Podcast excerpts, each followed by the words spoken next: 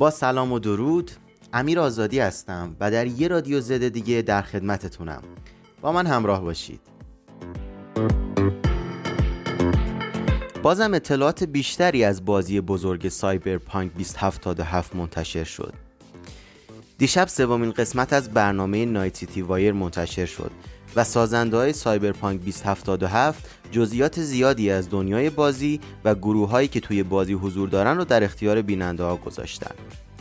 بر اساس این قسمت دنیای بازی از اون چیزی که قبلتر فکر می کردیم عمیق‌تره. هفت گروه مختلف تو کل نایت سیتی حضور دارن که بخشای مختلف شهر رو اداره می‌کنن و فرهنگ و خصوصیات خودشون رو دارن. بازیکنان در طول بازی این آزادی عمل رو دارن که با این دار و دسته ها مشارکت کنن یا علیه اونا کار خاصی انجام بدن بعد از صحبت در مورد دنیای بازی سازنده ها سیستم مورد نیاز و سیستم پیشنهادی برای اجرای بازی رو اعلام کردند.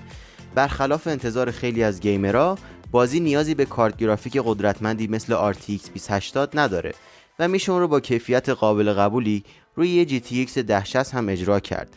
ولی خب این نکته رو باید در نظر گرفت که استفاده از کارت گرافیک های قدرتمند هم می‌تونه رزولوشن بهتری بهمون بده و هم می‌تونه با بالا بردن FPS تجربه بازی رو لذت بخشتر کنه. بازی سایبرپانک 2077 اواخر آبان ماه امسال برای همه پلتفرما منتشر میشه. سایت FCCID تصاویری از محتویات جعبه PS5 رو منتشر کرد. علاوه بر دسته و کنسول بازی یک کابل HDMI و پایه مخصوص دستگاه تو این تصاویر دیده میشه و ظاهرا نیازی به هزینه اضافی برای تهیه استند کنسول نیست.